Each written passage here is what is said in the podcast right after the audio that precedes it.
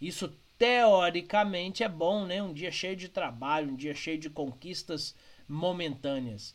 Mas será que esse tiro, será que esse trabalho do dia a dia está realmente me levando onde eu quero? Quer dizer, será que no meu dia a dia profissional, ao abrir a porta da minha empresa, será que eu não estou dando um tiro sem saber onde está o alvo?